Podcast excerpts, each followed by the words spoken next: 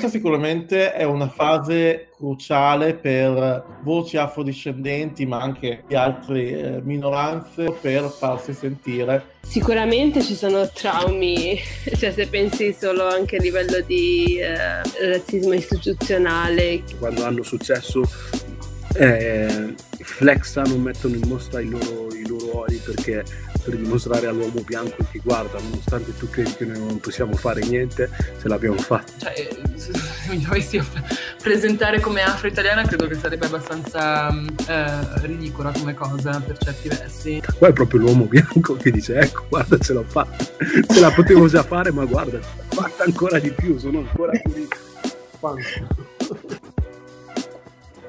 io sono Aria. Io sono Emanuele. Le, Le voci, voci di Black, Black Coffee, Coffee, il podcast italiano senza filtri sulle identità nere.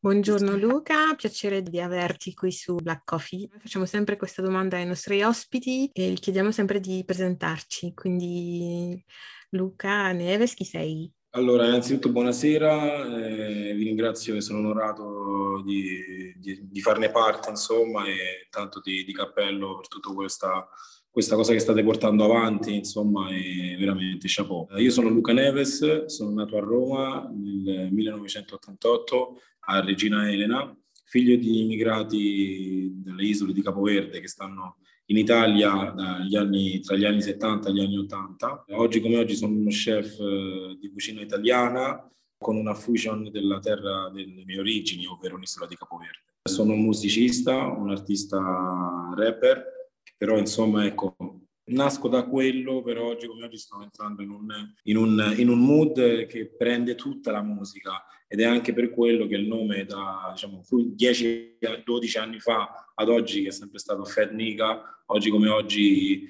che sto per far uscire il mio primo lavoro musicale, il nome è venuto a cambiare e si chiama Neves. Questa cosa proprio perché mi piace identificarmi come un artista musicale che fa musica, non che fa i rap, fa blues, fa musica. Poi ci sono i generi, quello è chiaro, sia chiaro, è ovvio. Però insomma, ecco, canto in italo capoverdiano, tutto porta, nasce dal rap e va avanti poi con tanto altro, dal, dalla kizomba al zouk, che sono un tipo di musica capoverdiana, diciamo che nasce dalle Antille, però che a Capoverde va molto, la manzurka capoverdiana, dal, dal reggae, vari, vari generi, blues, cercando di mettere più insieme possibile vari, vari, generi in una cosa sola. Quello che porto nella musica è, è, nella cucina è la fusion, appunto, mettere eh, nel, nei miei piatti qualcosa di, di capoverde con una base italiana, stessa cosa con la musica, cantare in italo-criolo. Oggi come oggi non ho un documento, sono 14 anni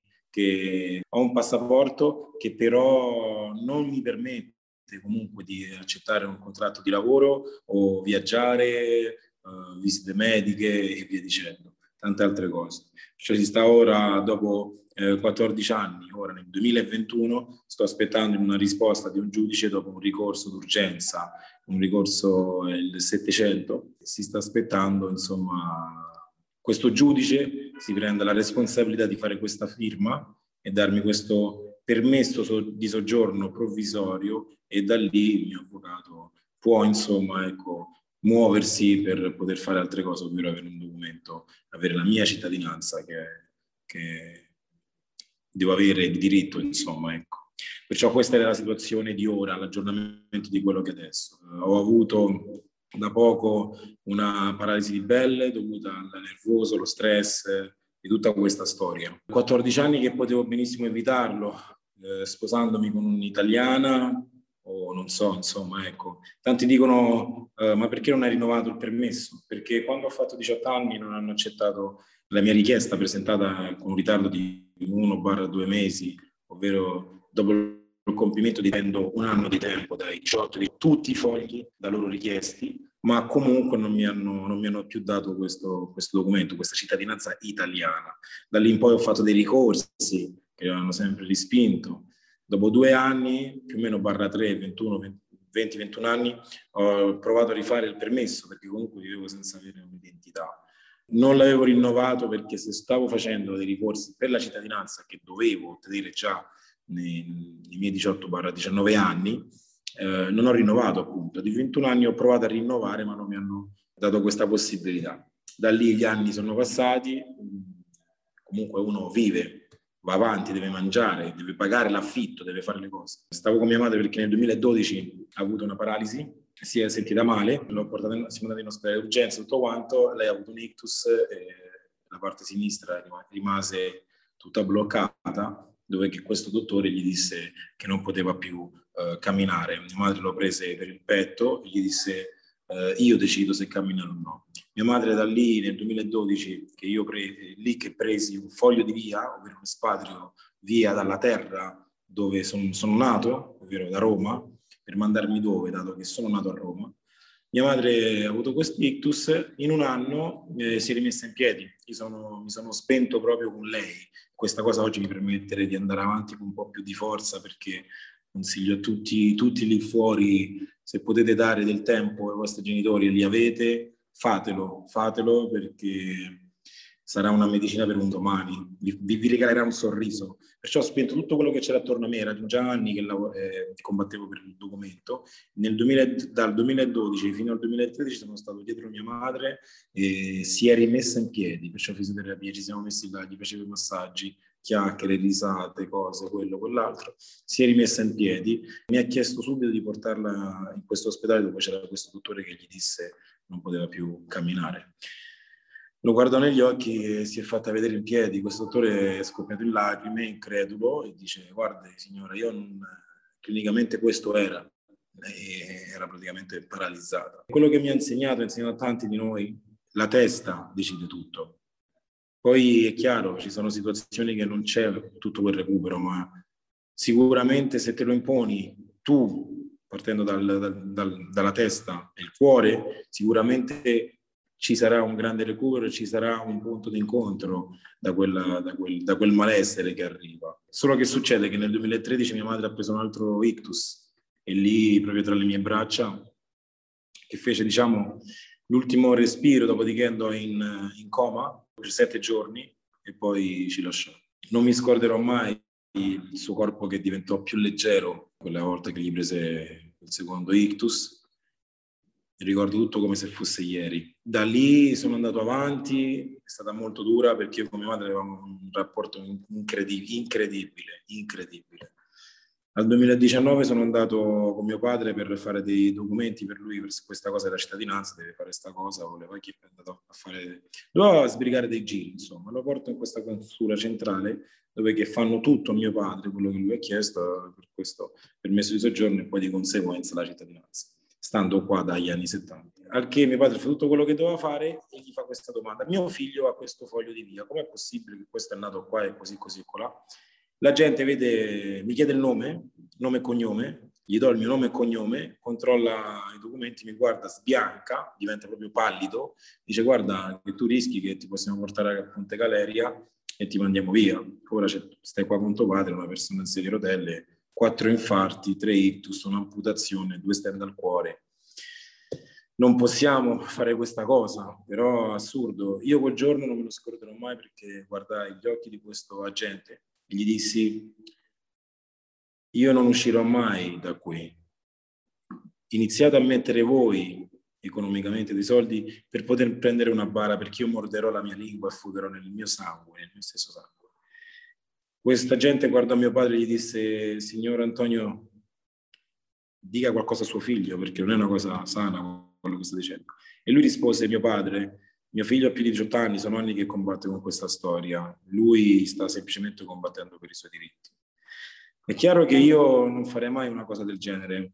Sono passati degli anni, da lì, due o tre anni.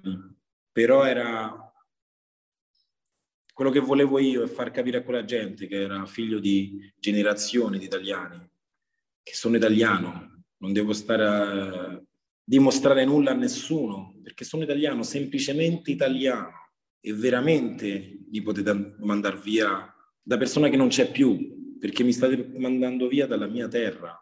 Ed è quello che creano in me, il niente, un dolore che non finisce mai, è una madre che ti abbandona. E quella gente quel giorno con quella frase, e il peso che ho messo in quella frase quando ho esternato il tutto, si sono bloccati tutti. Al che da lì mi fecero un altro foglio di via, cioè ne avevo due, e i 30 giorni di tempo per andare via. Succo del discorso ho avuto degli avvocati dal 2012 fino al 2018 più o meno che se ne sono soltanto approfittati, hanno preso soldi, non mi hanno levato nessun foglio di via. Invece da qualche anno è arrivato il, l'avvocato, è arrivato l'avvocato Alilis Maman che saluto tantissimo e da quando è arrivato ha, ha fatto tantissimo, ha levato i fogli di via, mi volevano far fare le firme due volte a settimana dopo 30 giorni e mandarmi via da Roma, ovvero a Capoverde. Lui ha levato tutte queste cose. Il giudice di pace ha negato la questura le firme, due firme a settimana come fossi agli arresti domiciliari. Questo è un po', è un po' diciamo, il succo di tutto. Una cosa voglio dire che ci tengo tanto su Ali è che lui, l'unico avvocato, mi ha detto questo. Eh, io gli chiesi, avvocato, per il fatto organizzativo vorrei sapere diciamo, i prezzi, tutto quanto, perché è la cosa che diciamo, mi preoccupa e se secondo lei potremmo riuscire in questa battaglia che sto facendo ormai da 14 anni. L'avvocato mi risponde, Luca io non rispondo eh, che andrà tutto bene o no e neanche voglio un centesimo. Se consegnerò la cittadinanza nelle tue mani, parleremo poi di soldi e ti dirò pure che ce l'abbiamo fatta. C'è un avvocato che è stato molto con i piedi a terra, ha fatto. Da quando ho iniziato a seguire la mia, la, mia, la mia, situazione, ha fatto veramente, perciò ne sono veramente grato e la sua serietà è da portare veramente sul palmo delle mani da tutti noi, perché è un avvocato figlio di immigrati ed è una, uno, uno, dei tanti che ci rappresenta come io, come, come chef o artista rappresento il mio, lui lo rappresenta eh, in pieno e lo ringrazio ancora perché non è scontata una cosa del genere. Veramente lui, lo dico davanti a tutti, non ha preso ancora un centesimo da me e sta agguerrito, ovvero in senso buono, nel risolvere problem- questo problema della mia cittadinanza, del mio non avere, del mio essere apolide, come dico io.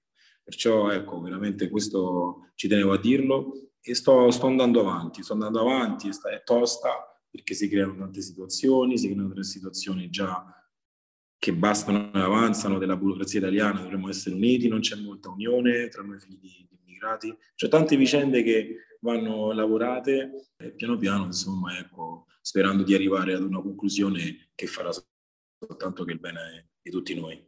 Innanzitutto auguri per i tuoi progetti musicali che, che, sembrano molto belli, che secondo me sono una cosa che faranno avanzare sia la musica italiana che eh, la rappresentazione, come ne parlavi, eh, di persone come te, apolide, che stanno provando a fare delle cose anche se lo Stato glielo impedisce, perché già fare musica quando hai tutto, è difficile, quindi le persone non, immagin- non possono immaginare com'è per te. Eh, anche per fare quello che fai tu, il tuo mestiere di chef, ehm, secondo me nessuno si immagina perché comunque sei molto limitato per ehm, questa questione della, della cittadinanza. Eh, io vorrei farti una, una domanda. C'è stata una differenza tra Uh, prima che tu uh, arrivassi ai 18 anni, vedi proprio una differenza tra, diciamo, dalla tua infanzia fino a 18 anni in, in poi, perché secondo me la gente eh, non, si, non, si, rende conto dell'impatto che ha ehm, di non avere cittadinanza anche quando si è più giovane, cioè prima dei 18 anni. Ma eh, allora, io quando penso, eh, prima dei 18 anni sono talmente andati veloci che mm, sinceramente, guarda, ti dico la verità, io quando mi dicevano di dove sono, io rispondevo molto tranquillamente sono nato a Roma mm-hmm. e quello mi bastava, non aggiungevo altro. Però a livello di differenza no, no, no. Oggi come oggi, dato che sono storie che sto affrontando, sto sentendo, mi, mi incuriosisco, vado a vedere dalla mattina alla sera, perché si sta creando una bella connessione piano piano sia all'estero che qui in Italia con i figli di immigrati e sono contentissimo, però ho scoperto di queste persone che sono minorenni che devono andare alle Olimpiadi non ci possono andare, questa è una cosa che mi, mi ammazza perché dico porca miseria. Cioè io mi trovo, io ok, sono un caso a parte sono 14 anni senza avere un minimo di documento, no che hai il permesso e stai combattendo per la cittadinanza, no, non ho proprio nulla. Come non si sa.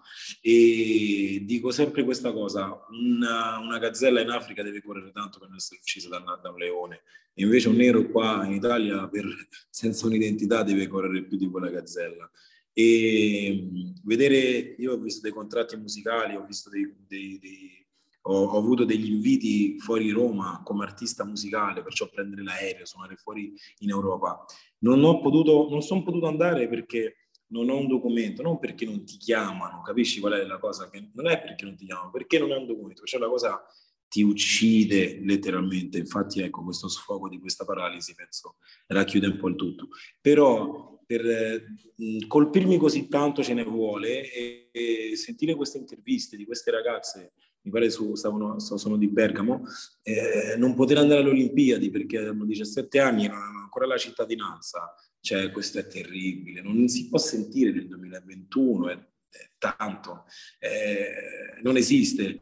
Ecco perché quando dicono, eh no, perché a 18 anni, eh, a 18 anni devono decidere di farlo perché hanno la consapevolezza. A parte che a 18 anni entrano 3.000 iter per poter prendere questa benedetta cittadinanza.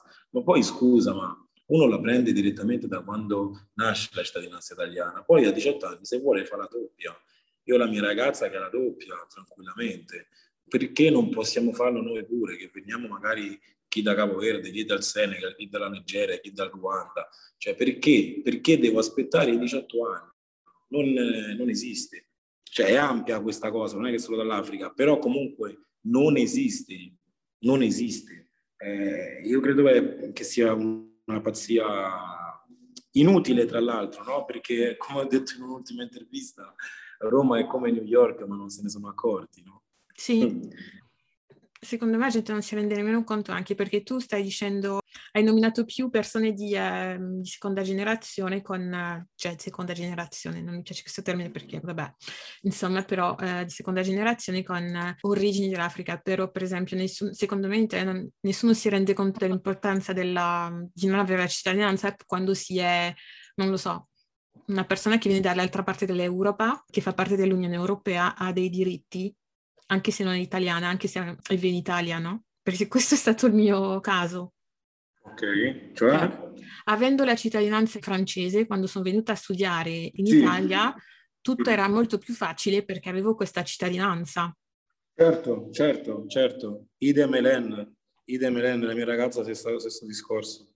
Mm. Lei ha, ok, c'è quella italo-francese, però è uguale lo stesso discorso. Sì, quindi è una cosa che uh, trovo assurda perché uh, se uh, la tua ragazza è italo-francese, na- non so se è nata in, in Italia, però vabbè. Roma, sì. Eh, sì. Se lei è, nata in, in, lei è nata a Roma, non ha niente problemi a fare la sua vita, eh, non c'è questa cosa di, eh, di visti, eh, di permesso di no. soggiorno, perché eh, gode della cittadinanza francese, quindi c'è anche questa cosa del... Um, cittadini de- di seconda zona perché ci sono cittadinanze che hanno più valori che altre. Certo, assolutamente tu stai facendo rete con altri uh, figli di immigrati in altri paesi dell'Europa, vero? Sì, mi, mi, sto sentendo con altri immigrati che sono figli di... con, con altri figli di immigrati, perdonami, che diciamo, sono artisti, fa quello che fa quell'altro. E ultimamente, invece, queste ultime due settimane, eh, una cosa che mi ha dato molto piacere con anche artisti più grandi, che ancora per un fatto di etichette e tutto quanto, non posso fare nomi, però sono molto molto molto contento perché sono proprio loro pure stupiti perché col discorso del rap qua in Italia io sono nato come quello, con quello e tanti artisti italiani anche figli di immigrati, senza che faccio nomi ci andiamo a capire, non è che stanno molto attraversando questo problema ed è un problema pesante.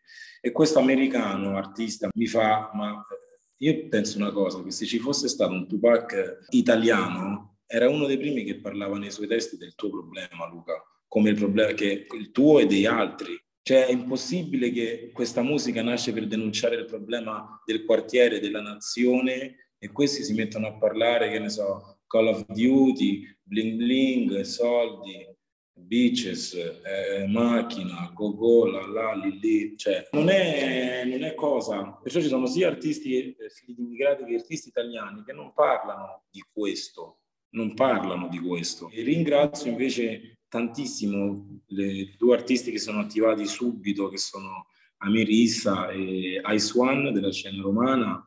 Con Amirissa è uscito una, una traccia del mio progetto documento che sta in uscita, eh, la prima special che è uscita ed è sono nato qua. E con Ice One ci saranno delle buonissime notizie da qua a poco, insomma. Perciò sono contento già di questo però spero in una reazione della scena non solo romana ma italiana di questo, insomma, ecco, parlare di questo, perciò aiutare i loro fratelli italiani, figli di immigrati, ma i loro fratelli, noi siamo loro fratelli, perciò anche loro dovrebbero parlare di questa tematica, di questo problema e combattere questa cosa. Questa musica è nata per questo.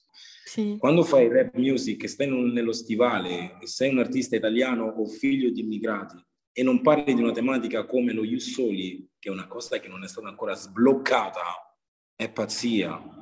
Sì, è pazzia. È una cosa di cui avevamo parlato con uh, Tommy Cuti, in un episodio nella prima stagione con Tommy Cuti, del fatto che il rap uh, italiano, quello che uh, i più grandi artisti del, del, rap italiano sono tutti bianchi. Non okay. che essere bianco è la, è la, problematica, ma nel senso che non tocca loro queste tematiche e quindi loro magari si sono ispirati a un'epoca del, del rap americano, appunto del bling bling, ma anche questo bling bling eh, nel rap americ- eh, soprattutto afroamericano ha un'origine, no? Tu, eh, eh, sì, certo, certo. Tu, certo. tu, mostri uh, tutti i soldi perché prima eh, non eri a, da, a, questo punto ad avere tanti soldi, quindi è una celebrazione, cioè mh, mm, una celebrazione de, di tutto il lavoro fatto. Sì, tu lo puoi, celebra- lo puoi, celebrare, ma non lo puoi celebrare in un album intero, celebrano una traccia, poi parliamo anche di altro. Di altro, infatti, ma eh, questa è la problematica del, del rap italiano, cioè degli artisti di rap italiano che um, hanno mm, tanta esposizione ora e che non fanno questo, questo lavoro. Nell'episodio con Tommy Cucci, Ariam aveva, sottole- anche, ave- aveva sottolineato che eh, magari eh, negli anni 80-90 c'era una scena rap eh, a Milano con tanti eh, di, um, artisti di origini eritrei Okay. che facevano quel tipo di rap che, che, dici lì, che ha questo valore sociale, però non sono mai potuto andare eh, oltre e io penso per i motivi che sono i tuoi, la cittadinanza. Però vedi, torniamo sempre sullo stesso discorso. Ti dico, un artista come Amir eh, ha fatto la traccia per George Floyd, ok? Sì. E ha fatto anche la traccia con Luca Neves che è suonato qua. E se ci sarà bisogno per qualsiasi persona, è il primo che si schiera. Allora, qua li vedo gli artisti che se succede la cosa con George Floyd richiama tanta eh, e scrivono una canzoncina su George Floyd. Succede quello a quell'altro e fanno una canzoncina su quell'altro. Però quando passa di moda quella cosa lì finisce il discorso. Non si mettono a parlare però di un discorso che va avanti da tanto tempo. Fanno finta di niente perché magari quel discorso la può scomodare. Allora, che succede? Eh, il bello della cosa è che io parlando con questo americano, che poi è stato tutto un passaparola, mm, questo mi fa, tramite comunque un'intervista che ho avuto, è stato tutto quanto una, una, una cosa spontanea, è stato fighissimo perché cioè, ci siamo messi a ridere perché poi questo artista mi fa, sai che c'è, mo facciamo una bella cosa, dato che questi fanno così, non gliene frega un cavolo, Mo chiudiamo una collaborazione io e te e parliamo di questo discorso. Io ho fatto tipo quello lo scemo che rideva fa, dai, eh, vabbè, dai, poi nei sogni. E lui mi fa, guarda, sto, sto parlando sul serio, non sto scherzando. E io là mi sono agghiacciato, agghiacciato. Perciò ho capito, però vedere pure eh, in un artista americano, la, eh, eh, l'ho sentito quanto è rimasto stupito da questa cosa, perché dice com'è possibile, c'è tanto il rap. Cioè non è una critica che faccio alla scena italiana, però invito la scena italiana non vogliamo stare a parlare in eterno di questa situazione qua, che un ragazzo che nasce in Italia deve avere un documento. Mm-hmm. Questo non è possibile per ora in Italia, non succede questo. Perciò facciamoci sentire, è così che è nata questa roba. Siamo tanti, siamo tanti i vostri fratelli, siamo tanti fratelli che siamo qua in Italia e siamo italiani e non abbiamo questa documentazione. Perciò bisogna attivarci. Ci sono delle colonne importanti che si sono già attivate e mi hanno contattato. Sono contento che questi li ho nominati, sono Amir e S1 perciò va a frente, come si dice in capoverdiano, che vuol dire vai avanti, perciò adelante, a testa alta e si spera, si spera che tutto questo cambierà, cambierà per un futuro dei nostri figli un domani e non vivere quello che stiamo vivendo oggi. Io trovo interessante che uh, questo artista americano uh, si sia interessato alla tua storia veramente, non per parlare, uh, quando in Italia, boh. Esatto. Guarda, io ti dico una cosa, ti dico una cosa. A me mi è successo, questo vabbè, grazie a c'era questo movimento del um, hip hop con uh, Les Enfants Prodige e, e Manuel della Black Time, e a me mi è capitato di ritrovarmi dentro un cerchio con tutti i security, le scorte, con Jarul, questo artista americano. Mm. Lui si è messo perché era andato in fissa che mi conosce, cioè che mi ha già visto in America. Io, io già era capito, andavo a ballare, comunque il documento ce l'avevo. Ho fatto, guarda, vai tranquillo, io ci sono mai andato in America, no?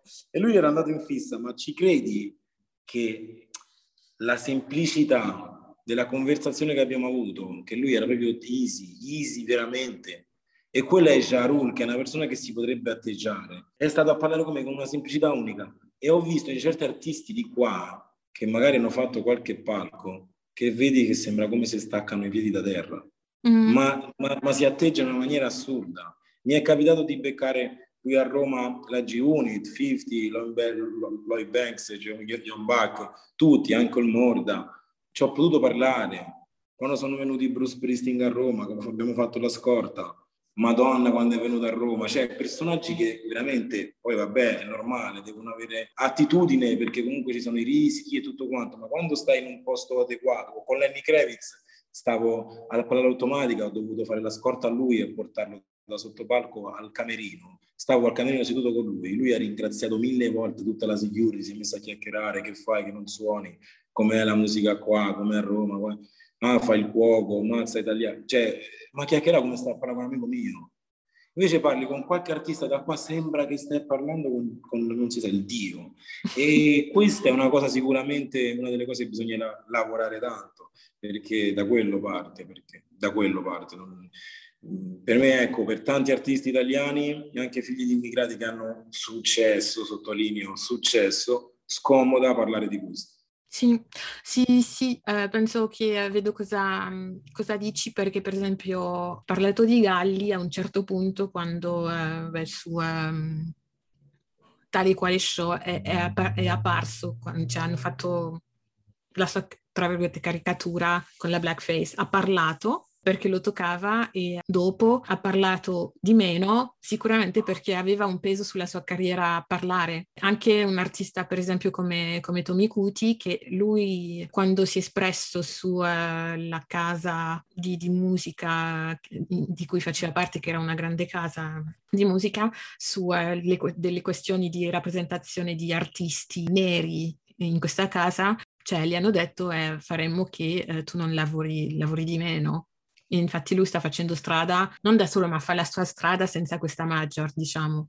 Quindi ho l'impressione che c'è anche una specie di, uh, non so se si dice omertà, uh, appena parli di una tematica che non piace, e, uh, se tu sei un artista che inizia ad avere un certo successo, non puoi esprimerti come vuoi su delle tematiche che ti toccano e toccano anche la tua comunità in generale.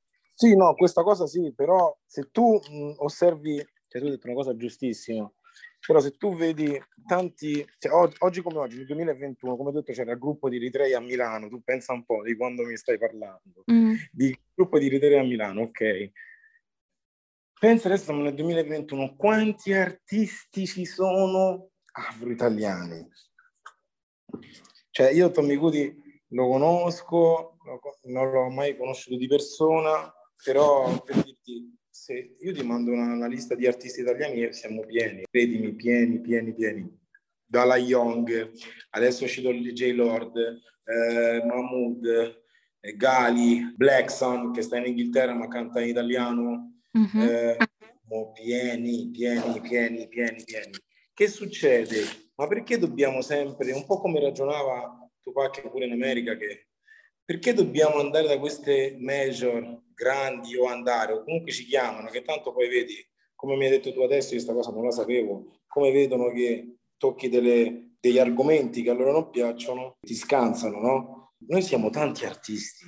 È quello che dico, non è che quando io mi metto a dire l'unione, voglio fare il prete, uniamoci, andiamo avanti, perché è quello, un'unione è quello.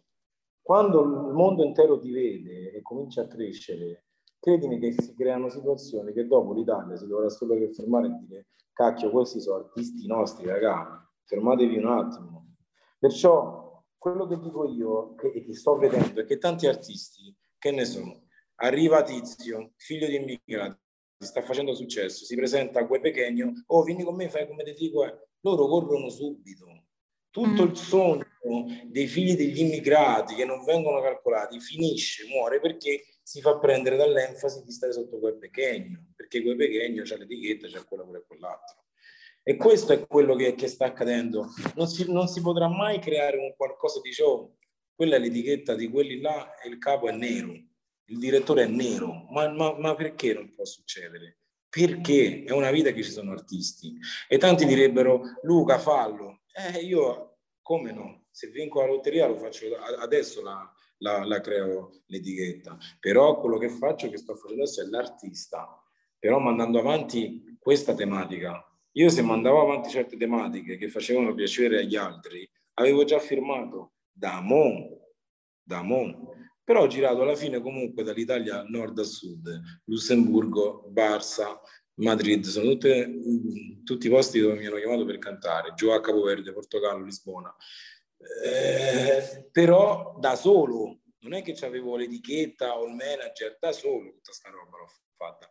Perciò potevo pure accettare e firmare. Ma perché firmare? Perché mi fa più dall'enfasi e prendere più soldi? Quando che invece c'è un problema vero e proprio e magari oggi prendo più soldi, ma mio figlio domani sta ancora che per prendere il documento deve castigare.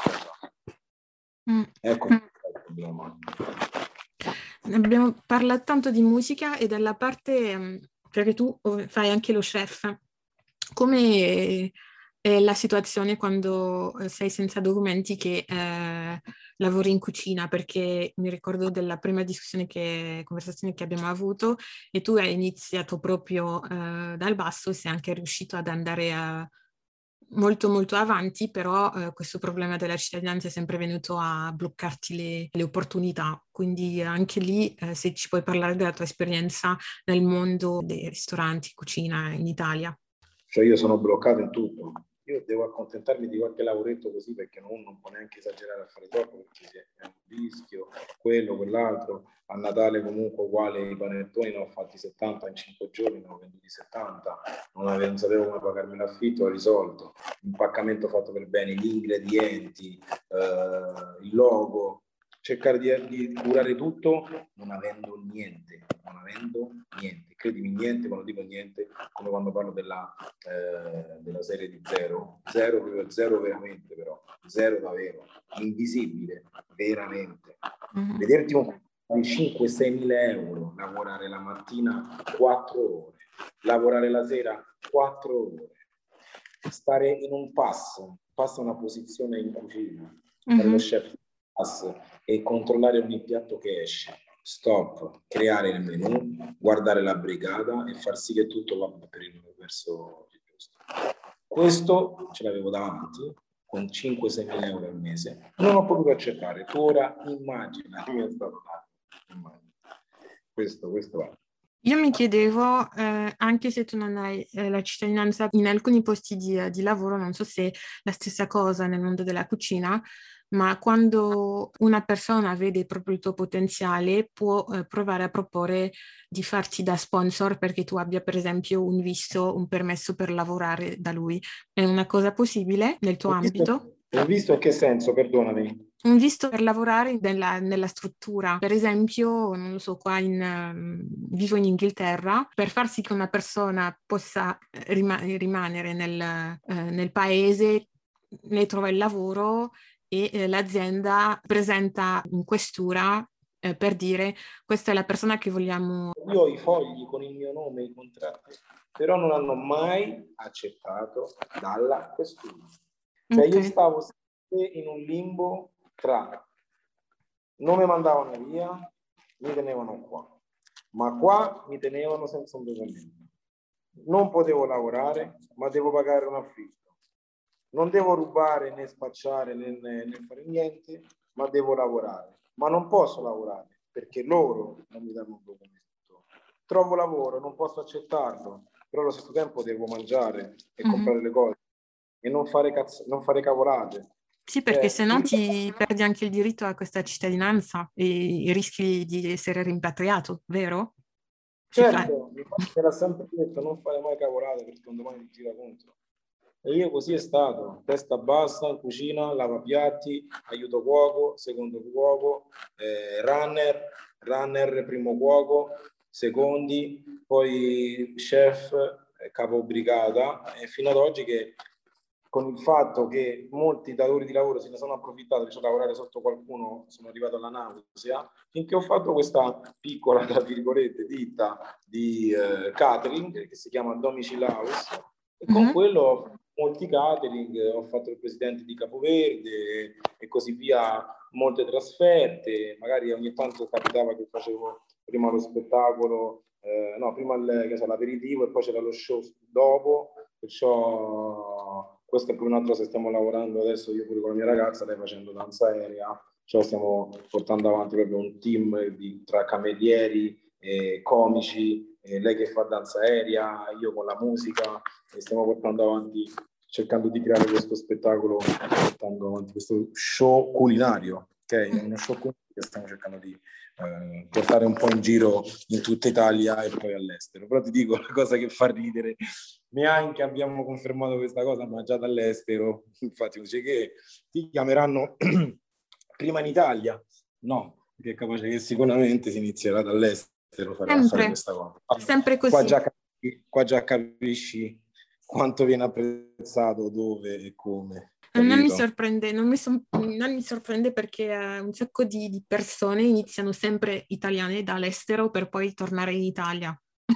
eh, quando, quando, si sente che all'estero hanno fatto uh, qualcosa e hanno una certa reputazione, allora lì uh, sì, ottieni un certo, um, un certo valore. Quindi mi stai dicendo che il fatto di non poter avere un lavoro ti sta portando a fare l'imprenditore praticamente, perché quello Assolutamente, sì, sì, assolutamente.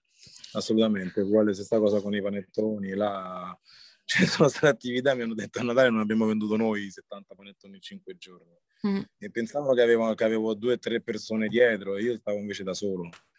Però io penso non viene ucciso da nulla se c'è la volontà, insomma. Quel mm-hmm. progetto deve andare, insomma, cerchi di studiarlo il meglio possibile, dare ad ogni cliente la, la positività e far arrivare quel prodotto nel modo giusto, anche con quel poco che hai, ma farlo arrivare nel modo migliore per far sì che la prossima volta è uno dei primi nel riprenderselo. Perciò la soddisfazione che tanti l'hanno preso e in mezzo a questi tanti c'è stato anche ehm, un regista che l'ha preso e sono, sono contento, un regista molto bravo, molto, molto conosciuto e sono contentissimo che è andata così insomma. Grazie per aver ascoltato questo episodio di Black Coffee. Vi ricordiamo che tutti gli episodi li potete trovare su Podbean, Spotify e tutte le piattaforme in cui ascoltate i vostri podcast preferiti. Ci trovate anche su Instagram come Black Coffee-PDC dove potrete seguire i contenuti che vi proponiamo ogni settimana, ma soprattutto dove ci potete mandare i vostri pensieri, commenti e storie che volete condividere o se preferite potrete contattarci via mail all'indirizzo blackcoffeepdc.gmail.com e vi aspettiamo per il prossimo caffè.